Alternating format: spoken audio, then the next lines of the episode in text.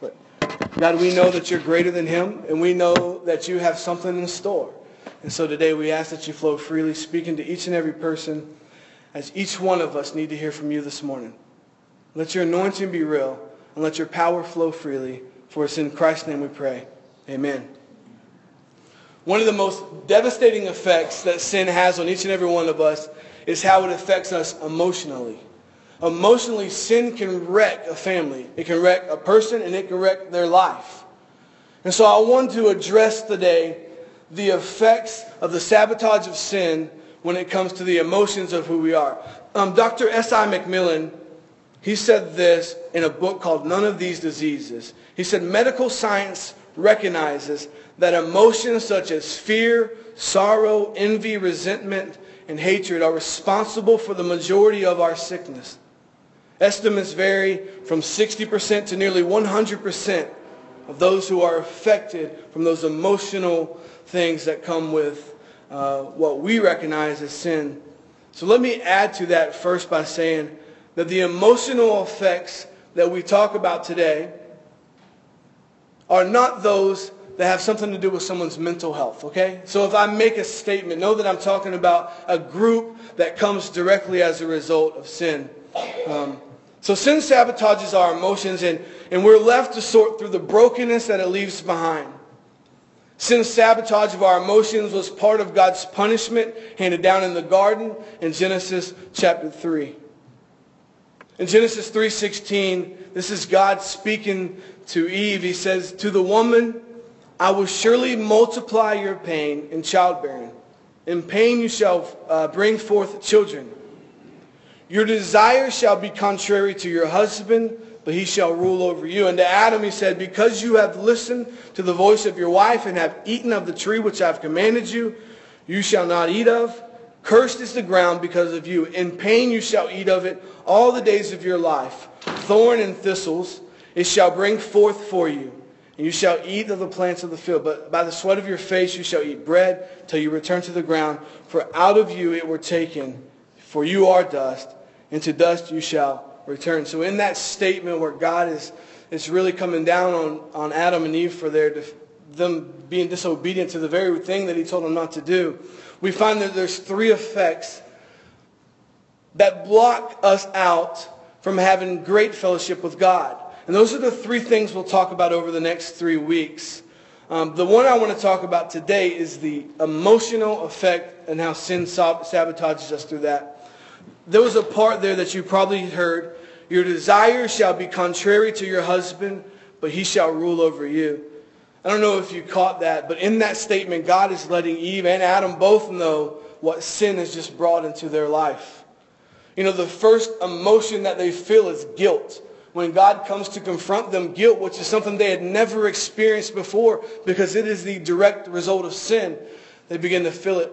And God lets them know immediately when he begins to hand out the punishment for their disobedience. He lets them know that you two are going to be in opposition against each other. And with that opposition was the introduction of all these emotions that each one of us face now. Anger and jealousy. And, and we deal with all these uh, emotions of unforgiveness and, and, and all these things that come along with being in opposition of a person happen right here. And that's God saying that, that your desire shall be contrary to your husband. So the most basic and straightforward understanding of that verse is that woman and man would now have an ongoing conflict. Matter of fact, if you were to read that in the New Living Translation, it says, You will desire to control your husband, but he will rule over you. And so we find the, very, the introduction of how sin even entered into this world was through pride. And God calls it right there. He says, Pride will want you to rule over your husband, but his pride will make him rule over you. And so in that moment, all of us became sabotaged with the emotional effects of sin. And so every day we wrestle like Paul does. I wake up and go, I don't want to be angry today, but man, I want to be angry today. Or I don't want to not forgive this person, but man, it's so easy not to forgive them. And all of that entered in in that moment when God began to hand out punishment. You know, God is saying that Eve would desire to rule her husband, but her husband would instead rule over her. Replacing this mutually interdependent relationship the Lord had created was a desire for one spouse to lead the other. Prior to that, we first found that Eve didn't even have a name. She was just called the woman. Now, I will tell you from experience, if you continue to refer to your wife as the woman, she does not appreciate that. And Adam obviously learned that when emotions entered in. And so Adam said, I can't call her woman anymore. She doesn't like that. I'm just going to call her Eve because she's the mother of all things. And so Adam and Eve, in this moment where they had been interdependent on each other, there was no structure in place. All of a sudden, God put a structure in place. And with that structure came conflict. And with that conflict entered in emotions that now we face. So sin had brought this discord, and the battle of the sexes began. Both man and woman would seek to have the upper hand in marriage. And, and the man who was to lovingly care for and nurture his wife would now seek to rule her. And the wife would desire to wrestle the control away from her husband. And in the sabotage of sin on humanity, it entered in this new layer of emotional struggle, struggles. And in the struggle we became, became issues like guilt and anger and, and unforgiveness and fear and so on. And so today we see that evident in our own lives as we experience conflict with those around us. Not only did those emotions enter between a husband and a wife, but they entered into society altogether. And all the emotional things that you see people battle with, it has nothing to do with them as individuals. It has everything to do with the sin nature that we inherited from our great, great, great, great, great, great, great, great grandfather Adam. These emotions are the adverse reaction to sin, and, and we have accepted them as the norm. Like for somebody to be angry, is that's just normal. Right? For somebody to live in fear, that's normal. But we found that God never intended for that to be the norm. As a matter of fact, he set out a plan to redeem us from that norm that we will get to. So these emotions, they're having an adverse reaction to sin and the sabotage in our life. And so I want to point out three truths um, that we need to know about this emotional sabotage of sin. The very first one is it is not the emotional sabotage of sin affecting your marriage. Excuse me. It is the emotional sabotage of sin affecting your marriage not your spouse. And I want you to get that, okay? Because it's not the emotional, excuse me, it is the emotional effects of sin sabotaging your marriage is not your spouse. You know, last week when we were closing up the service, I told you an illustration about what happened at the prison, and two guys were arguing before a service, and I told them, and after they concluded this argument, I, was, I told them, we don't fight against each other. The enemy wants to destroy YouTube so to wreck the whole service. When we understand that in marriage, we begin to understand the differences that we have. When I have a disagreement with my wife, it has nothing to do with her as a person. It has everything to do with the enemy wanting to see my marriage fail. So in the midst of a heated argument with your spouse, it's easy to blame them for all the negativity in your life. And, and we have this perfect picture of it in Genesis chapter 3. When God confronts Adam and Eve after their sin, and this new encounter now they have with guilt, they immediately wanted to blame for the conflict that had, ar- had arisen. If you remember, the first thing Adam says is, it wasn't me, it was the woman. And when God looks to her, she says, it wasn't me, it was the snake. And immediately when sin entered into our world, the emotional effects of it automatically cause us to blame. And so when you enter into a disagreement with your spouse, it has nothing to do with that person and everything to do with the emotional effects of sin. The very first thing we do when conflict arises is to point the finger. It's happened from the very first conflict. And I will tell you this in the book of Revelation, in all of those conflicts that we conclude our world with, we find that people are still pointing the finger. When God confronts Adam and Eve, the first thing they do is point the finger to others so God decided in that moment that he would establish an order. This would be a God-ordained order. This would be how he intended for human race to run. And since Eve was kind of reckless without Adam by her side, he places her under the leadership of her husband, though her desire would be to control herself. Do you see the conflict there? God's like, Eve, when you were left by yourself, you were deceived really easy. I'm going to put you under Adam, but you're not going to want to be under him. And instantly there became a division between man and woman. And so when God does this and establishes this order, we find that he tells her, this is how I want things to be, but your, your attitude is not to follow suit. And so we look at this, we look at the emotional sabotage that is so evident in our country today.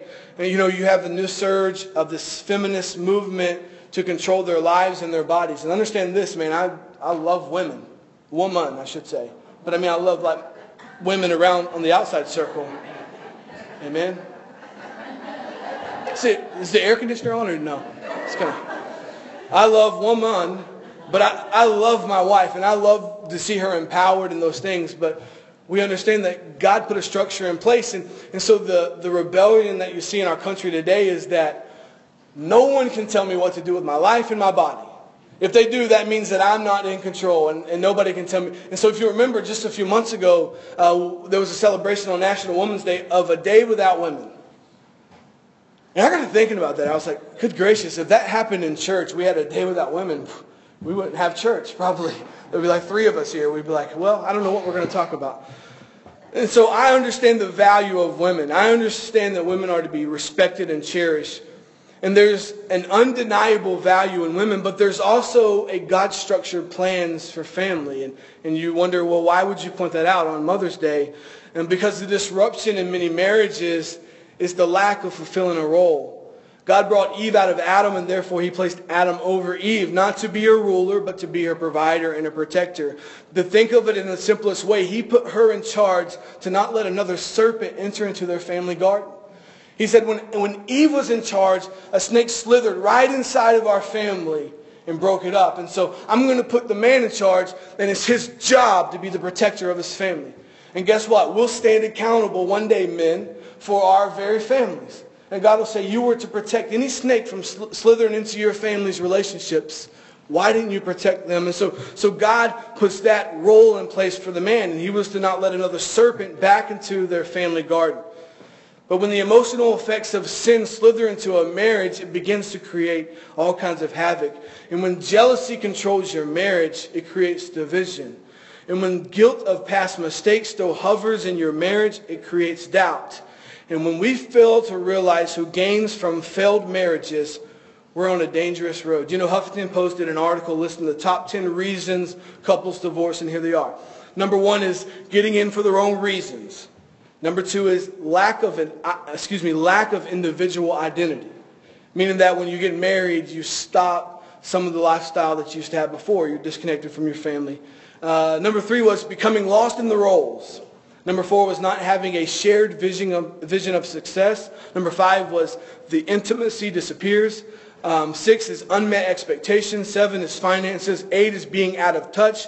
Literally, meaning that you don't talk to each other like you used to. You don't say sweet things to each other anymore. Number nine is different priorities and interests. And number 10 is the inability to resolve conflicts. And, and as I read those 10 reasons, what it really is, is a trap of emotional sabotages like pride, envy, and jealousy in the life of a marriage. Those are the underlying roots behind each one of those things. And so today, if you're having some rocky times in your marriage, you need to come together and realize the issue is not your spouse. It is the emotional sabotage of sin. Men, you need to establish your role in the marriage, not through dominance, but through love. You need to treat your wife like she's the queen. And she needs to know that you will protect her and provide for her when everything else fails. As a, matter of, as a matter of fact, the leadership example that husbands are given is Jesus Christ himself. And when you think about the love he had for the church, it caused him to sacrifice his life.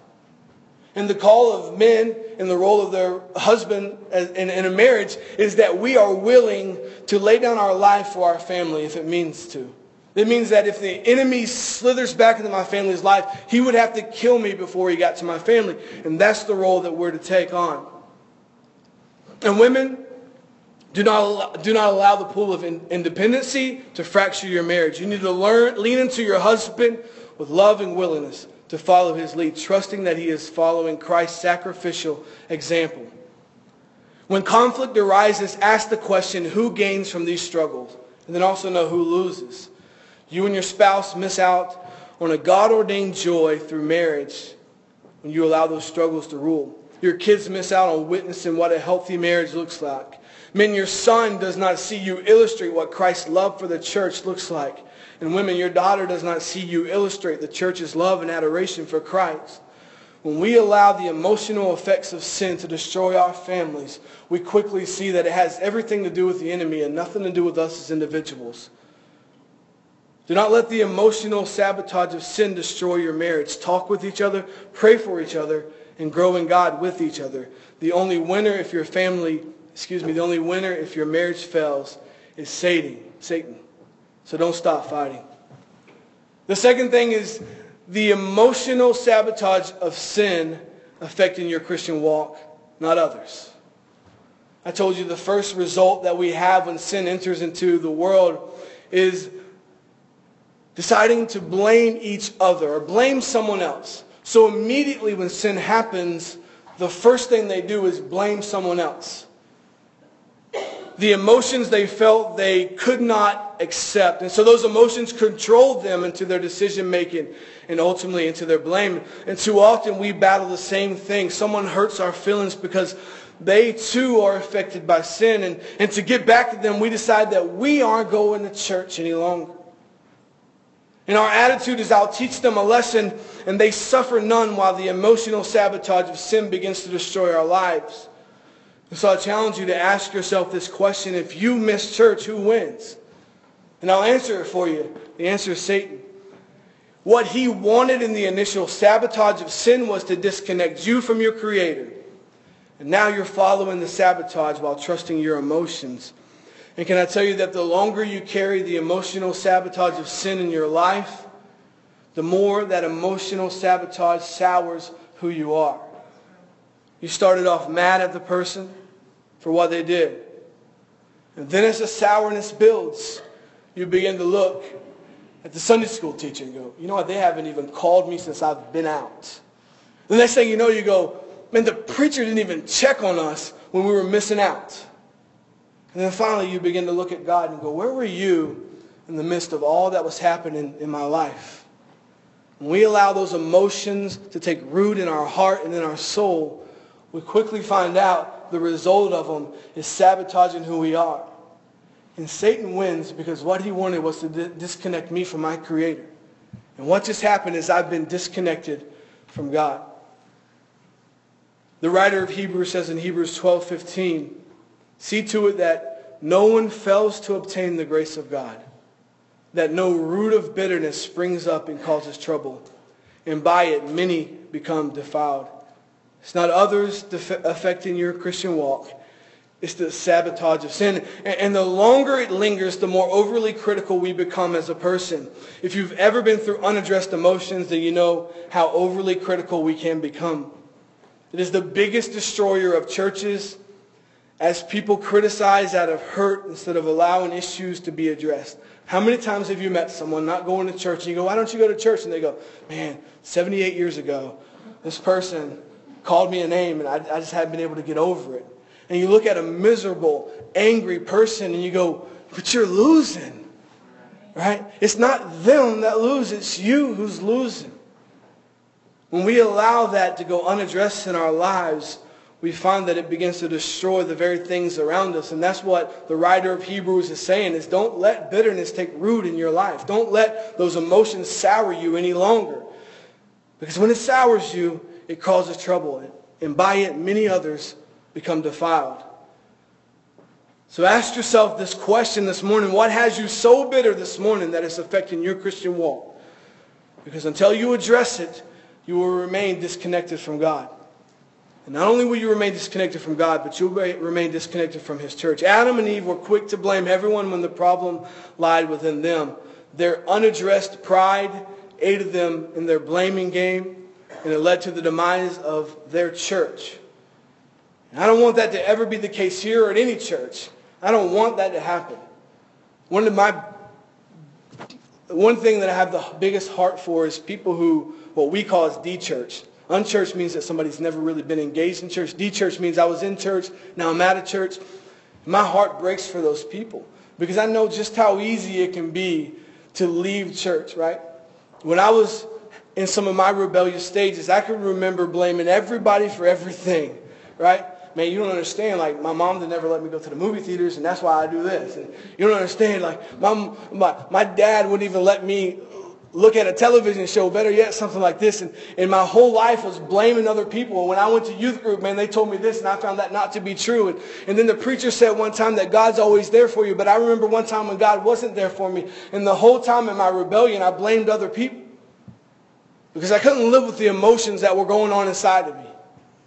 If you've ever been through that, you know the emotions you're facing, it's fear. You're scared of what's going to happen if something, if you were to leave this earth. God, what would happen? And so you live in fear. And unforgiveness is taking a home and building inside of you, and you say, I can't forgive them. And, and so instead of dealing with the emotions that we're facing from the sabotage of sin, it's just too easy to blame other people. And I don't ever want that to be the case here or at any other church. I want us to be a healthy, transformational, disciple-making church. And guess what? It starts with each one of us. Right? We're doing it on Wednesday nights. You should come. We're doing a study on how, um, what's the name of the book? I am a church member. I am a church member. Um, and we literally only got through the first part of chapter one, so there's three more parts. Um, but the whole purpose of the book is to evaluate our role within a church and I hope that you know that you play a big role in this church here, but also the church in the bigger sense of God's people. Unforgiveness can be the most debilitating of all emotions, and it causes us to blame others for the disconnect we have with God. Have you ever met someone who did something brutal to someone else, and they still received forgiveness for it, and it just caused you to look at life crazy, right? You're like, how, how does that even happen? I have two stories I want to share with you. I don't know, you may remember this one from 2006. In the fall of 2006, the unthinkable happened when a one-room school of, uh, excuse me, one-room school full of Amish children was taken hostage, hostage by Charles Carl Roberts IV. After a few terrifying hours, Roberts bound and then shot 10 girls, killing five of them before turning the gun on himself. Within hours, the Amish families immediately began extending their forgiveness to the gunman and visited his wife and parents to offer them comfort. They even attended the killer's funeral. A grandfather of one of the murdered girls cautioned the family not to hate the killer. We must not think evil of this man. While another father said, he had a mother and a wife and a soul, and now he's standing before a just God. I read a story like that and I don't even know how to begin to process that. If someone were to ever lay harm on my kids, I go, how could I ever forgive them? But you'll find out the results of unforgiveness with this next story. In 1993, a mother lost her only son when Oshea Israel shot him during an argument at a party. Her initial reaction was that she wanted justice. She wanted him to pay for his crime, which he did. And after serving 17 years of 25 and a half year sentence, he was released from jail and returned back to his old neighborhood, right next door to Mary. This was not by accident, but by a, remarkable act of mercy. A few years prior to his release, Mary was overcome by the conviction to forgive him. And so she sent out, she set out just to do that through the course of several meetings. After some time, she was able to not only forgive him, but to help him upon his departure from prison.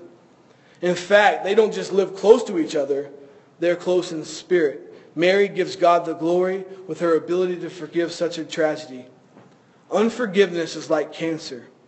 It will eat you from the inside out. It's not about the other person. Me forgiving him does not diminish what he's done. He's, yes, he's murdered my son. But the forgiveness is for me. Just for me. When we allow emotions to go unaddressed in our lives, it begins to eat us slowly away. And unforgiveness the most debilitating of all of them, begins to destroy us. And we look to our Creator and we say, how can you not intervene in this emotional battle I'm having? And we find that a forgiven God can't forgive an unforgiving person. And the emotional sabotage of sin begins to destroy our lives. And what started as such a small act has rolled downhill and created such a storm in our life because sin does not only sabotage us emotionally if we commit the act, but it does so when the act is against us. And unforgiveness destroys us from the inside out. We're no longer able to function because we're consumed by this sabotaging emotion. And so how do we move forward? We have to first know that God can fix us. Paul says in Romans 12, 1 and 2, I appeal to you therefore, brothers, by the mercy of God, to present your bodies as a living sacrifice, holy and acceptable to God, which is your spiritual worship. Do not be conformed to this world, but be transformed by the renewal of your mind, that by testing you may discern what is the will of God, what is good and acceptable and perfect. Our first way to ever get over unforgiveness is to submit ourselves to God. Because we can't do it on our own. In the garden, we see that perfectly pictured. Adam and Eve could not let go of something that had happened to them. And what happened to them carried on into their next generation, between their two children. And out of that birth a nation that hated Israel even to this day. Unforgiveness can wreck generations of people. And even when others hurt us, we have to learn that not only do we submit ourselves to God, but we walk with God every single day. Why? Because the emotional sabotage of sin is countered by the fruit of the Spirit. Paul says in Galatians 5, 16 and 17, But I say walk by the Spirit, and you will not gratify the desires of the flesh. For the desires of the flesh are against the Spirit, and, that, and the desires of the Spirit are against the flesh. For these are opposed to each other to keep you from doing the things you want to do. And so Paul describes a very similar struggle that we read about in Romans 7. But Paul will go on to say in verses 22 through 24, but the fruit of the Spirit is love, joy, peace, patience, kindness, goodness, faithfulness, gentleness, self-control. Against such there is no law. And those who belong to Christ Jesus have crucified the flesh with its passions and desires. We overcome the emotional sabotage of sin through the emotional replacement that the fruit of the Spirit offers. You want to know how to get bitterness out of your life? Allow patience and kindness and goodness to take its place. You want to know how to get unforgiveness out of your life? Allow gentleness and self-control to take its place. The fruit of the Spirit overcomes the sabotage, and instead of being disengaged in our walk, we become victorious through God. Last thing I want to say is the emotional sabotage of sin separates you today, not God. Our natural disposition is to push away God through separation. An example of that is found by just flipping one chapter over from chapter 3 in Genesis. And there we encounter a man who feels an emotion that is new and it breaks him. The Lord said to Cain, why are you so angry? It's the first time we hear the word anger in the Bible. Why are you so angry?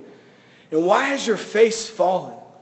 If you do well, will you not be accepted? And if you do not do well, Sin is crouching at the door.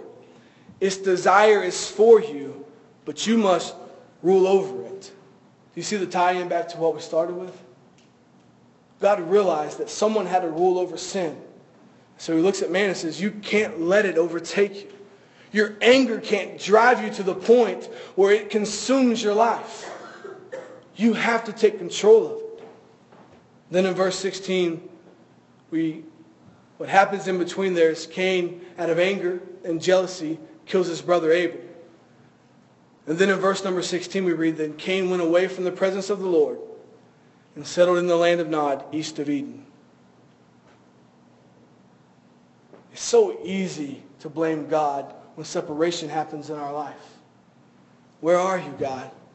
Why am I going through this? Why don't you intervene like I know you can? But we find the emotional effects of sin, they're the things that separate us from God, not God. God had to look at, man, at a man full of anger and separate him because of the emotions that overtaken his life. What separated Cain was the result of sin's sabotage. And today the separation and those feelings of being incomplete is the direct result of the emotional sabotage of sin in your life. You were created by God and for God. But the emotions attached with sin has driven us away. We feel like Cain wandering in a wilderness, cursed by sin, waiting for the next obstacle to jump out and attack us.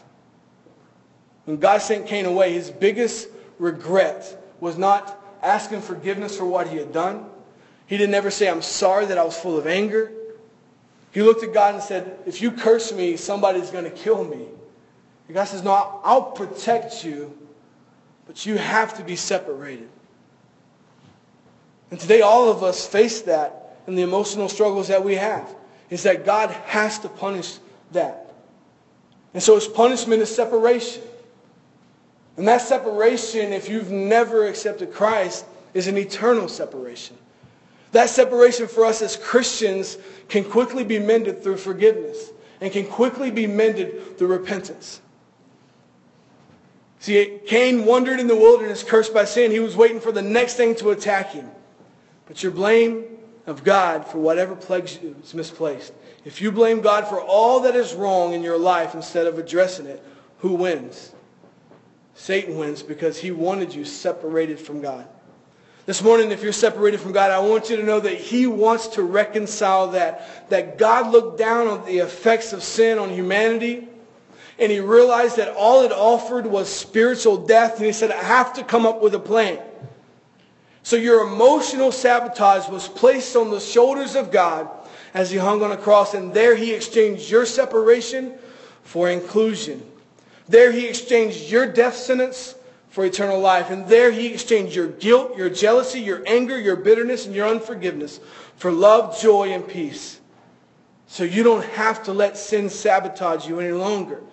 Your marriage can win because God is the foundation. That unforgiveness can be kicked out of your life as your Christian walk begins to flourish. That this morning you can stop blaming God for your separation and run into the arms of your loving Father.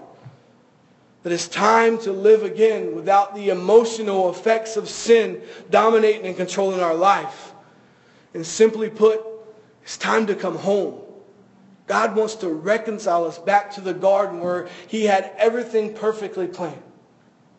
And today, no matter what you're facing, if you said to me, I'm telling you, my marriage is different. My spouse is evil incarnate. I would tell you that that's not the case, that it's not your spouse, it's the enemy. It doesn't mean that your enemy, the enemy is an influence in your spouse. I'm just telling you that we don't wrestle against flesh and blood. You may be here today and you go, no, my unforgiveness is deeper than those stories you read. You don't understand what this person did for me. I may not. But I tell you, there's a Savior who does. Who sacrificed his life for a bunch of rebellious people. If you don't think he understands how to forgive when you would rather be uh, feeling unforgiveness, then you've never hit your knees and surrendered to him. This morning you go, I don't even understand anything you're saying because I don't even know what it means like to be in fellowship with God. This Mother's Day, you can find out what it means to have a loving relationship again. Outside of the flesh of your family into the eternal arms of your Savior. Let's pray. God, thank you this morning for who you are. That you love us despite everything we do to you. That you're gracious and forgiven in the face of all that we do. This morning, God, I pray for each and every person here. If they've come here, God, with a fractured marriage, today we surrender that to you. And maybe they've come here today with some deep-rooted unforgiveness. Then, Lord, today I join with them as they try to get that rooted out of their life through you. God, maybe today someone's come here and they know, man, if something tragic happened to me, all I would know is separation. And I, I lift that person up to you. When we stand accountable to you in the end, there's no fingers being pointed at anyone else but ourselves. And today I pray for each and every person to take hold of their life, to let the fruit of the Spirit come in and replace the emotional struggles they're having. And God, that through surrender, you can set them back on a healthy path to what you have. With every head bowed, every eye closed, I want to give you that chance this morning. If you're here and you go, man, I'm struggling. I'm struggling more than you even know. I want to give you that chance to publicly make that surrender this morning in front of everybody that says, not only am I holding the enemy accountable for the losses that I'm having, but I want you to help me in my journey. And you'll know that there's a loving group of people who wants to lock arms with you in that journey to let you know that we got you along the way. If you're here this morning, I want you to know the altar is open and we are extending it to you to come forward to seek God for whatever you're facing. This morning, if you don't feel compelled, I would challenge you in this time to allow God to work through your prayer at your seat. That you would begin to allow God to work in the things deeply rooted in your life as he begins to mold you and form you into the person he created you to be. This morning, I ask you to pray, whether it be at the altar or in your chair, as God begins to work in your life.